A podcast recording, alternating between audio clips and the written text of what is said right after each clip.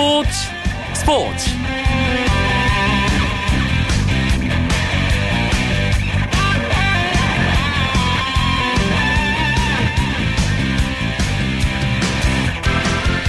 안녕하십니까. 금요일 밤 스포츠 스포츠 아나운서 이광용입니다. 프로축구 K리그 클래식 2015 시즌 드디어 시작됩니다. 공식 개막전은 지난 시즌 우승팀인 전북현대와 FA컵 정상에 오른 성남FC의 경기인데요. 내일 오후 3시 전주 월드컵 경기장에서 열립니다. K리그 위기론 속에서 각 팀들은 새로운 유니폼을 공개하는 등 적극적으로 축구 팬들과 만날 준비를 마쳤습니다. 이번 시즌 K리그 위기를 지나서 찾아오기 때문에 더 궁금하고 기대가 되는데요.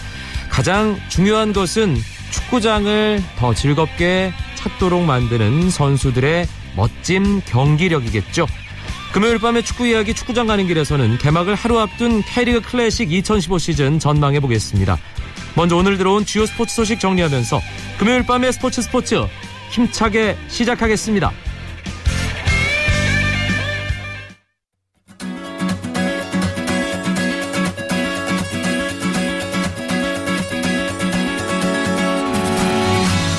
미국 메이저리그 볼티모어 오리올스 산하 트리플 A팀에서 뛰던 윤석민 선수가 한국 프로야구 친정팀인 기아 타이거즈에 복귀합니다. 기아 타이거즈는 윤석민과 4년 총액 90억 원의 초특급 FA 계약을 마쳤다고 오늘 전격 발표했는데요.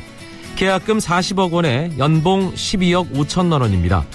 윤석민 선수는 2013 시즌을 끝내고 FA 자격을 얻어 미국 메이저리그 볼티모어 오리올스에 입단했지만 결국 트리플 A 노포크 타이즈에서 23경기에 출전하며 4승 8패 평균 자책점 5.74의 조금은 아쉬운 성적을 기록했습니다. 여기에 어깨 부상까지 겹치면서 볼티모어 40인 로스터에도 포함되지 못했는데요. 고민 끝에 친정팀 복귀를 결정한 것으로 보입니다. 이렇다 할 전력 보강이 없었던 기아 타이거즈 마운드에서 윤석민, 양현종 좌우 원투펀치의 재결합 소식에 야구 팬들의 관심이 뜨거워지고 있습니다. 미국 메이저리그 피츠버그 파이리츠의 강정호 선수가 뉴욕 양키스와의 연습 경기에서 6번 유격수로 선발 출장해 2회 2사 주자 없는 상황에서 첫 타석 2루타를 쳐냈습니다. 시범 경기 개막전에서 솔로 홈런을 날린 강정호 선수는 두 경기 연속 장타를 날리며 인상적인 모습을 보였습니다. LA 다저스 류현진 선수도 시범 경기 선발 일정이 나왔습니다. 매팅리 감독은 시범 경기 선발 투수 계획을 확정 지었는데요. 11일 콜로라도와의 경기에는 1선발인 클레이튼 커쇼, 12일 시카고 컵스전은 2선발 그레인키가 그리고 13일 샌디에이고 파드리스전에 3선발인 류현진 선수가 등판하게 됩니다. 프로농구 플레이오프를 앞두고 6개 구단 감독들이 참석한 미디어 데이가 열렸습니다. 플레이오프 첫 경기를 치르는 창원 LG 김진 감독과 고양 오리온스 추일승 감독은 기선 제압을 위한 치열한 설전을 벌였는데요. 최일승 감독이 빨리 4강에 올라가서 모비스를 만나겠다고 하자 김진 감독은 농구는 입으로 하는 것이 아니라며 맞받아쳤습니다. 화끈한 우승 공약들도 나왔습니다. 서울 SK 김선영 선수는 우승 트로피가 부서지지 않는 선에서 트로피로 덩크를 할 것이라고 밝혔고 K리그 수원 삼성의 정성용 골키퍼를 닮은 오리온스 이승현 선수는 챔피언 결정전에서 우승을 한다면 정성용 세리머니를 하겠다라는 재치 있는 말을 남겼습니다. 창원 LG와 고양 오리온스의 플레이오프 첫 경기 이번 주 일요일 오후 4시 창원 실내체육관에서 열립니다.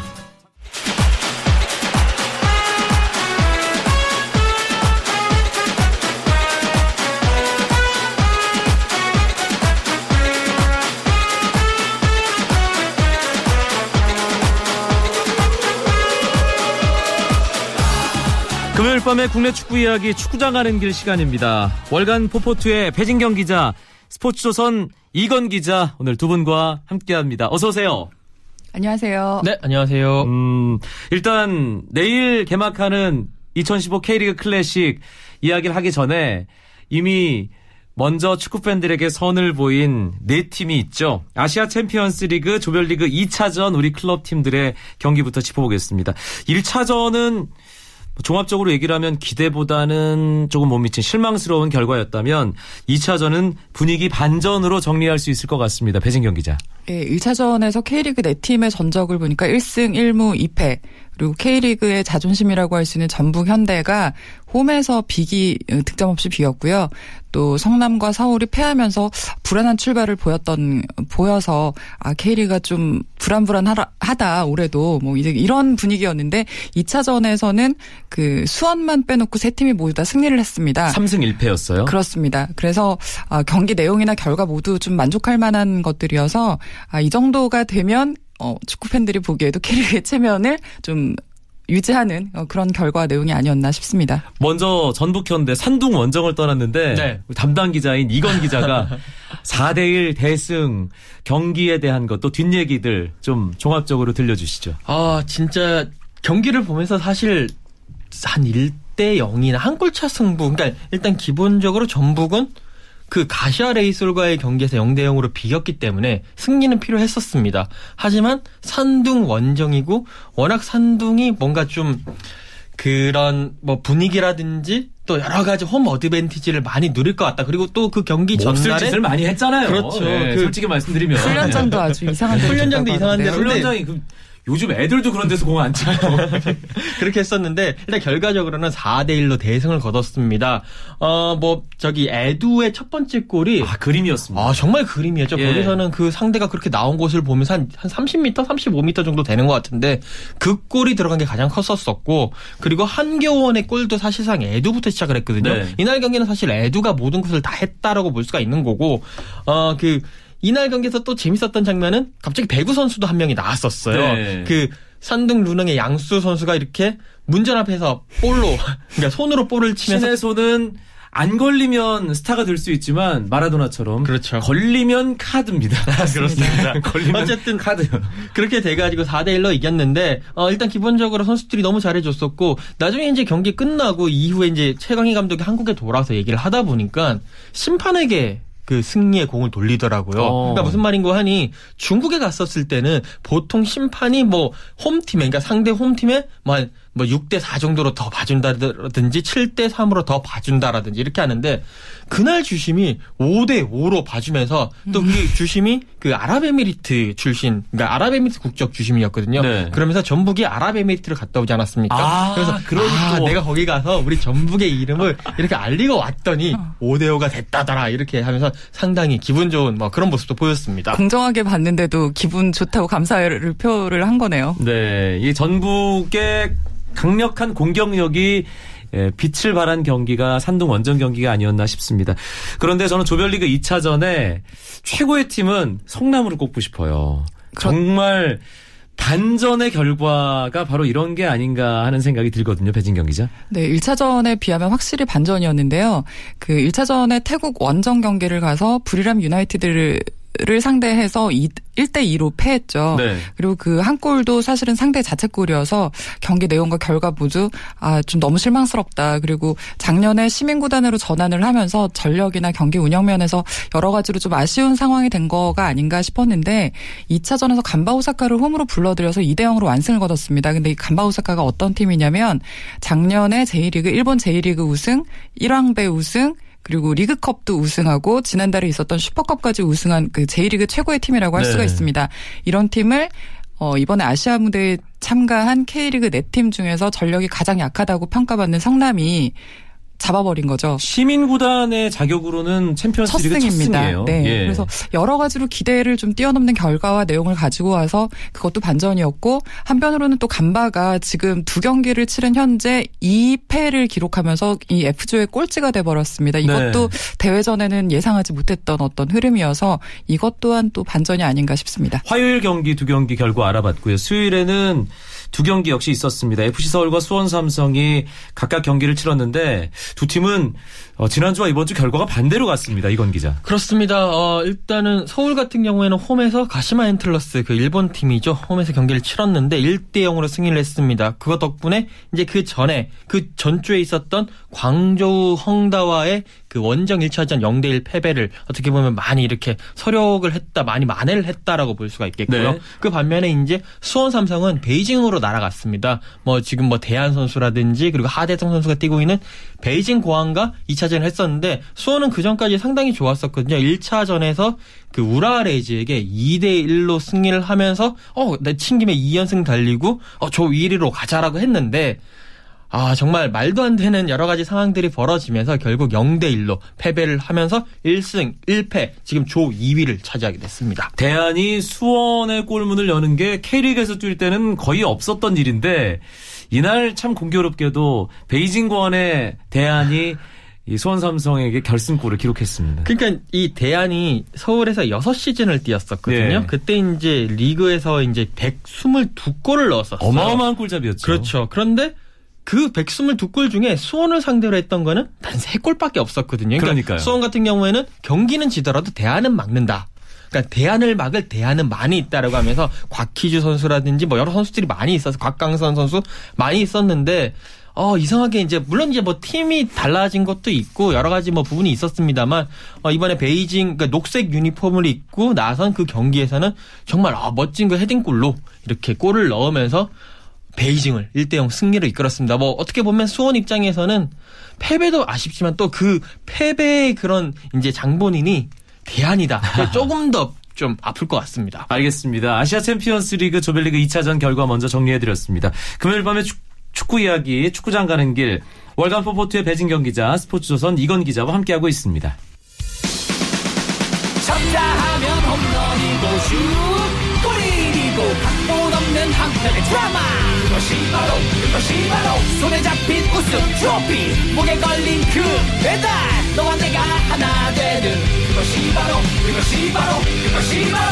꿈꾸던 스포츠. KBS 1라디오 이광용의 스포츠 스포츠 축구팬 여러분 오래 기다리셨습니다. 내일 드디어 2015 K리그 클래식 개막합니다. K리그 개막전 이야기 지금부터 나눠보겠습니다. 어제 개막 앞두고 미디어 데이가 있었습니다. 저도 현장에 있었고 배진경 기자, 이건 기자도 현장에 있었는데 전북현대 최강희 감독과 성남FC 김학범 감독 개막전 상대 두 분의 설전이 참 대단했어요. 배진경 아, 기자. 네, 지난해 K리그 우승팀 전북과 FA컵 우승팀인 그 성남의 대결이라는 것만으로도 관심을 많이 모으는데 이 두 이 두 팀의 감독님들이 올 시즌 40대 감독이 대세론으로 떠오른 이 K리그에서 어 50대 감독으로서의 자존심과 어떤 열, 연륜을 보여주고 계시는 분들입니다. 어제 기자회견에서도 그 급이 다른 설전으로 어, 굉장히 좀 분위기를 유도를 해주셨는데요. 뭐 김학범 감독님이 먼저 제대로 준비하지 않으면 우리한테 큰 코를 다칠 것이다. 전주성을 놀이터로 만들겠다. 그렇죠. 우리의 그랬잖아요. 놀이터로 만들겠다라고 네. 했더니 어, 최강 감독님이 머리털이나 먼저 신고 알아 도발하지 말고 이렇게 말씀을 하셔서 예. 뭐 굉장히 좀 엉뚱한 방향으로 그 여러 가지 파편들이 튀면서 재밌는 어, 장면을 만들어냈습니다. 그보다 앞서서 어, 일단 까봐야 안다라고 김학봉 감독이 얘기를 음. 했는데 초해 감독이 까면 그쪽이 성남이 진다. 진다. 네, 이렇게 예, 말씀을 하셨었죠. 얘기를 한 것도 네. 상당히 인상적이었습니다. 어떻게 예상하세요? 그 경기 이건 기자. 어, 일단은 전북과 성남의 경기 저는 올 시즌 전북의 우승, 그러니까 K리그 우승이죠. K리그 우승 여부를 가늠할 수 있는 경기가 되지 않을까 싶습니다. 왜냐하면 전북은 항상 홈에서 이제 극강의 모든 그러니까 엄청나게 공격을 많이 이제 공격에 힘을 실으면서 어 그런 경기를 펼치는데 그러면 상대 팀들 특히 뭐 수원이라든지 포항이라든지 서울이라든지 울산 같은 경우는 그래도 어느 정도 맞불을 놓으려고 하지만 그 아래 에 있는 팀들은 거의 그 밀집 수비 대형으로 거의 나오거든요. 네. 어뭐 템백이라고 하죠. 뭐 수비수만 10명을 세워 놓는 거의 뭐 그런 모습으로 나오는데 결국 전북은 그런 팀들을 상대로 해서 승점 3점을 챙겨야 되는 입장에서 과연 성남, 특히 성남이 수비가 강하, 기 때문에 그런 성남의 문을 열어 젖힐 수 있느냐, 없느냐에 따라서 올 시즌 과연 우승을 할 수 있느냐, 없냐가 될 것 같고요.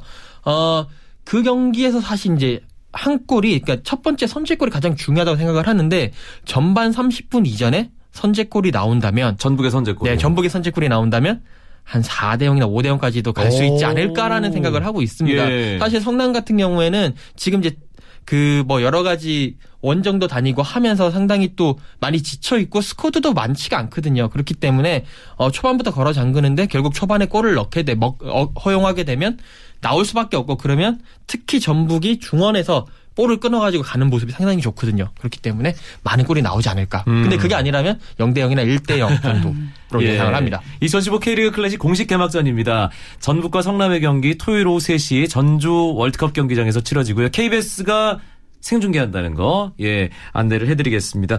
그리고 가장 먼저 치러지는 경기가 인천과 광주의 경기 토요일 오후 2시고요. 부산과 대전의 경기도 토요일에 있습니다. 3월 8일 일요일에는 전남대 제주, 수원대 포항, 울산대 서울 이렇게 토요일과 일요일 총 6경기가 있는데 배진경 기자는 이 가운데 어떤 경기를 가장 기대하고 있는지 궁금한데요.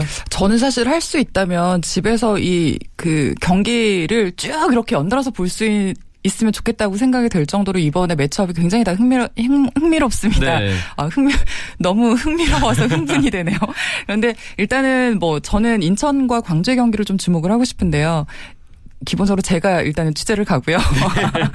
그왜이 팀의 경기가 흥미롭냐면 초보 감독 김도훈이 이끄는 인천이 작년과는 좀 달라진 모습일 것 같고 또 어 K리그로 승격 클래식으로 승격한 광주가 예전에 클래식에서 뛰던 그 광주와는 또 다른 팀이기 때문에 이 초보 감독과 초보 팀의 대결이라는 점에서 이 두 팀 중에 한 팀이 아마 올 시즌 K리그의 판도를 좀 어지럽히는 이변의 팀이 될 수 있지 않을까 하는 기대감이 있는데 네. 어, 그 실체를 내일 좀 확인하게 되지 않을까 싶습니다. 이런저런 전방에서는 강등권 탈출하는 어떤 그런 싸움의 후보로 꼽히는 두 팀인데 배진경 기자가 뭔가 새로운 기운을 느낄 수 있는 재미난 경기가 될 거라고 예상을 해주셨고요. 이건 기자는 어떤 경기를 또 꼽아주셨어요? 아, 저는 사실 이 나머지 네 경기가 다 특색이 있어가지고 아, 그중에 하나만 꼽아보세요. 하는데 하나를 꼽는다고 한다면 어, 원래 전남 제주를 생각을 했었습니다. 하지만 부산 대전을 한번 보고 오, 싶습니다. 그러니까, 의외네요. 그러니까 의외죠. 사실 이제 뭐 왜 그러냐 그러냐고 하니 사실 그 이 부산 대전에서 제가 가장 관심을 가지고 보는 딱 한 단어로 한다면 아드리아노입니다. 네. 그러니까 음. 아드리아노가 작년에 대전에 챌린지에서 27골을 먹었죠. 그렇죠. 참말로. 좀 적절할지 모르겠습니다만 예. 상당히 챌린지를 지배하다시피 했었는데 과연 이 선수가 클래식에 올라와서 어느 정도의 모습을 보여줄지 그 모습을 정말 특히나 또 부산 같은 경우에는 끈끈하고 뭐 그렇죠. 뭐 이런 여러 가지 수비가 좋지 않습니까? 예. 그런 수비를 시초죠. 그렇죠. 팬백의 시초인데 그런 수비를 얼마나 잘 이겨낼 수 있을지 그게 상당히 궁금합니다. 음, 저는 개인적으로 일요일에 있는 세 경기가 다 기대가 되는데 일단 울산 대 서울, 윤정환 대 최용수 감독 대결이 참 궁금하고요. 애틀랜타 올림픽 대표팀 함께 뛰었던 콤비였죠. 예, 네. 환상의 콤비였잖아요. 네. 예. 그리고 뭐 수원 대 포항 최고의 공격수 출신 두 감독의 첫 맞대결도 기대가 되는데 전남 제주가 상위 스플릿을 놓고 경쟁할 두 팀을 꼽으라고 할 때 모든 전문가와 언론에서 전남과 제주가 6, 7위를 다툴 것이다라고 예상을 하잖아요. 그렇죠. 그리고 지난 시즌에도 지지난 시즌에도 전남과 제주의 개막전 맞대결이 있었거든요. 네. 제주가 지난 시즌, 지지난 시즌 다 이겼는데 올해는 어떨지 저는 일요일 오후에 광양 축구 전용구장의 경기를 좀 주목해 보고 싶다는 생각을 했습니다. 어딘가에 살짝 애정이 담겨 있는. 아유 뭐 그런 그런 재밌는 경기만 보여주면 됩니다. 팬들을 위한 경기 보여주면 된다는 그런 말씀드리겠고요. 일단 시즌을 시작하기 때문에 2015 K리그 클래식 전체적으로 좀 전망을 해보겠습니다. 대단한 기록들이 팬들을 또 기다리고 있어요, 배진경 기자.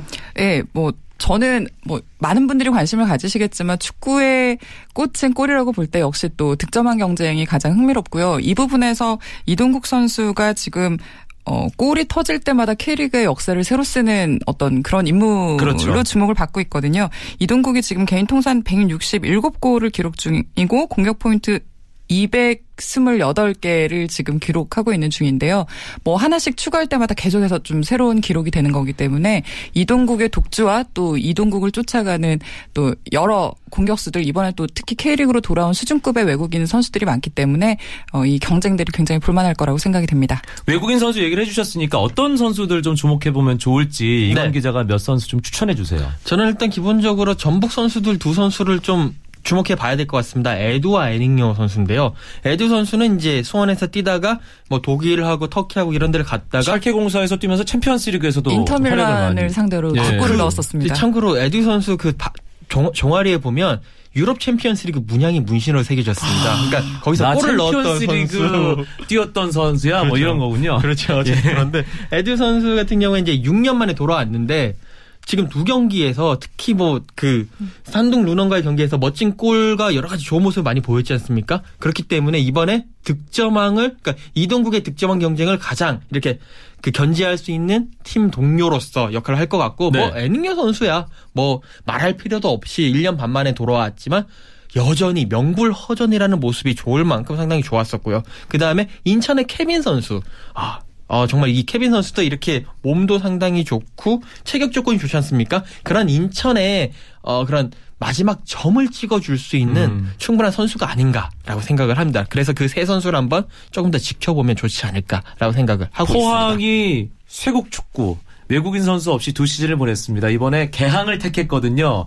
황선홍 감독이 황선대원군을 이제 벗어 던지는 그런 상황인데 모리츠 선수를 비롯해서 3명의 선수가 있습니다. 그 선수들의 활약도 상당히 궁금합니다. 그 내부적으로는 굉장히 내부적인 뿐만이 아니라 다른 팀에서도 지금 포항이 용병 그러니까 외국인 선수 영입을 잘했다고 소문이 자자하다고 아, 하거든요. 예. 네, 황선홍 감독은 애써서 웃음을 지금 이렇게 감추고 있는 것 같은데 예. 뭐팀 내부적으로도 굉장히 기대가 크고요. 작년에 그 결정력이 부족했던 부분을 채워줄 수 있는 선수들이라는 점으로 기대를 모으고 있습니다. 신인 중에서도 한 한두 선수씩 좀 꼽아 주시겠어요? 이건 기자 어떤 선수?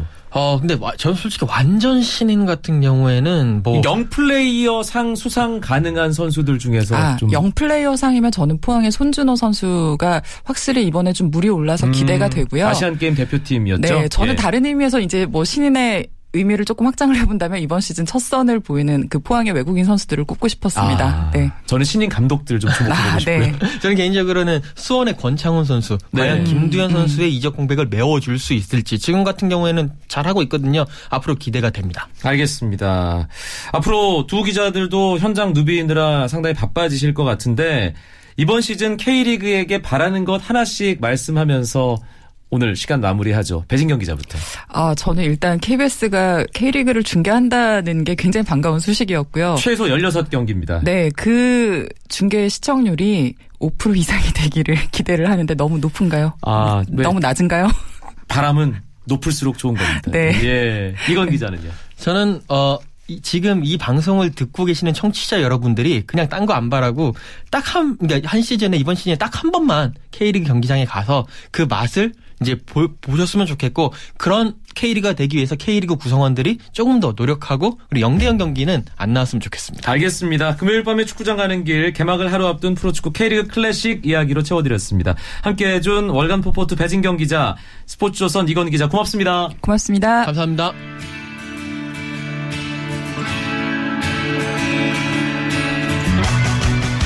KBS에서는 내일 오후 2시 K리그 개막 특집 프로그램에 이어 3시부터는 전북 현대와 성남FC의 공식 개막전을 1TV를 통해 생중계해 드립니다.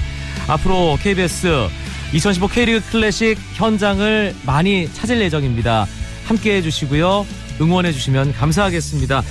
오늘은 여기까지입니다. 주말 스포츠 스포츠는 9시 20분부터 오승원 아나운서와 함께 하시겠고요. 저는 월요일 밤에 다시 뵙죠. 아나운서 이광용이었습니다. 고맙습니다. 스포츠 스포츠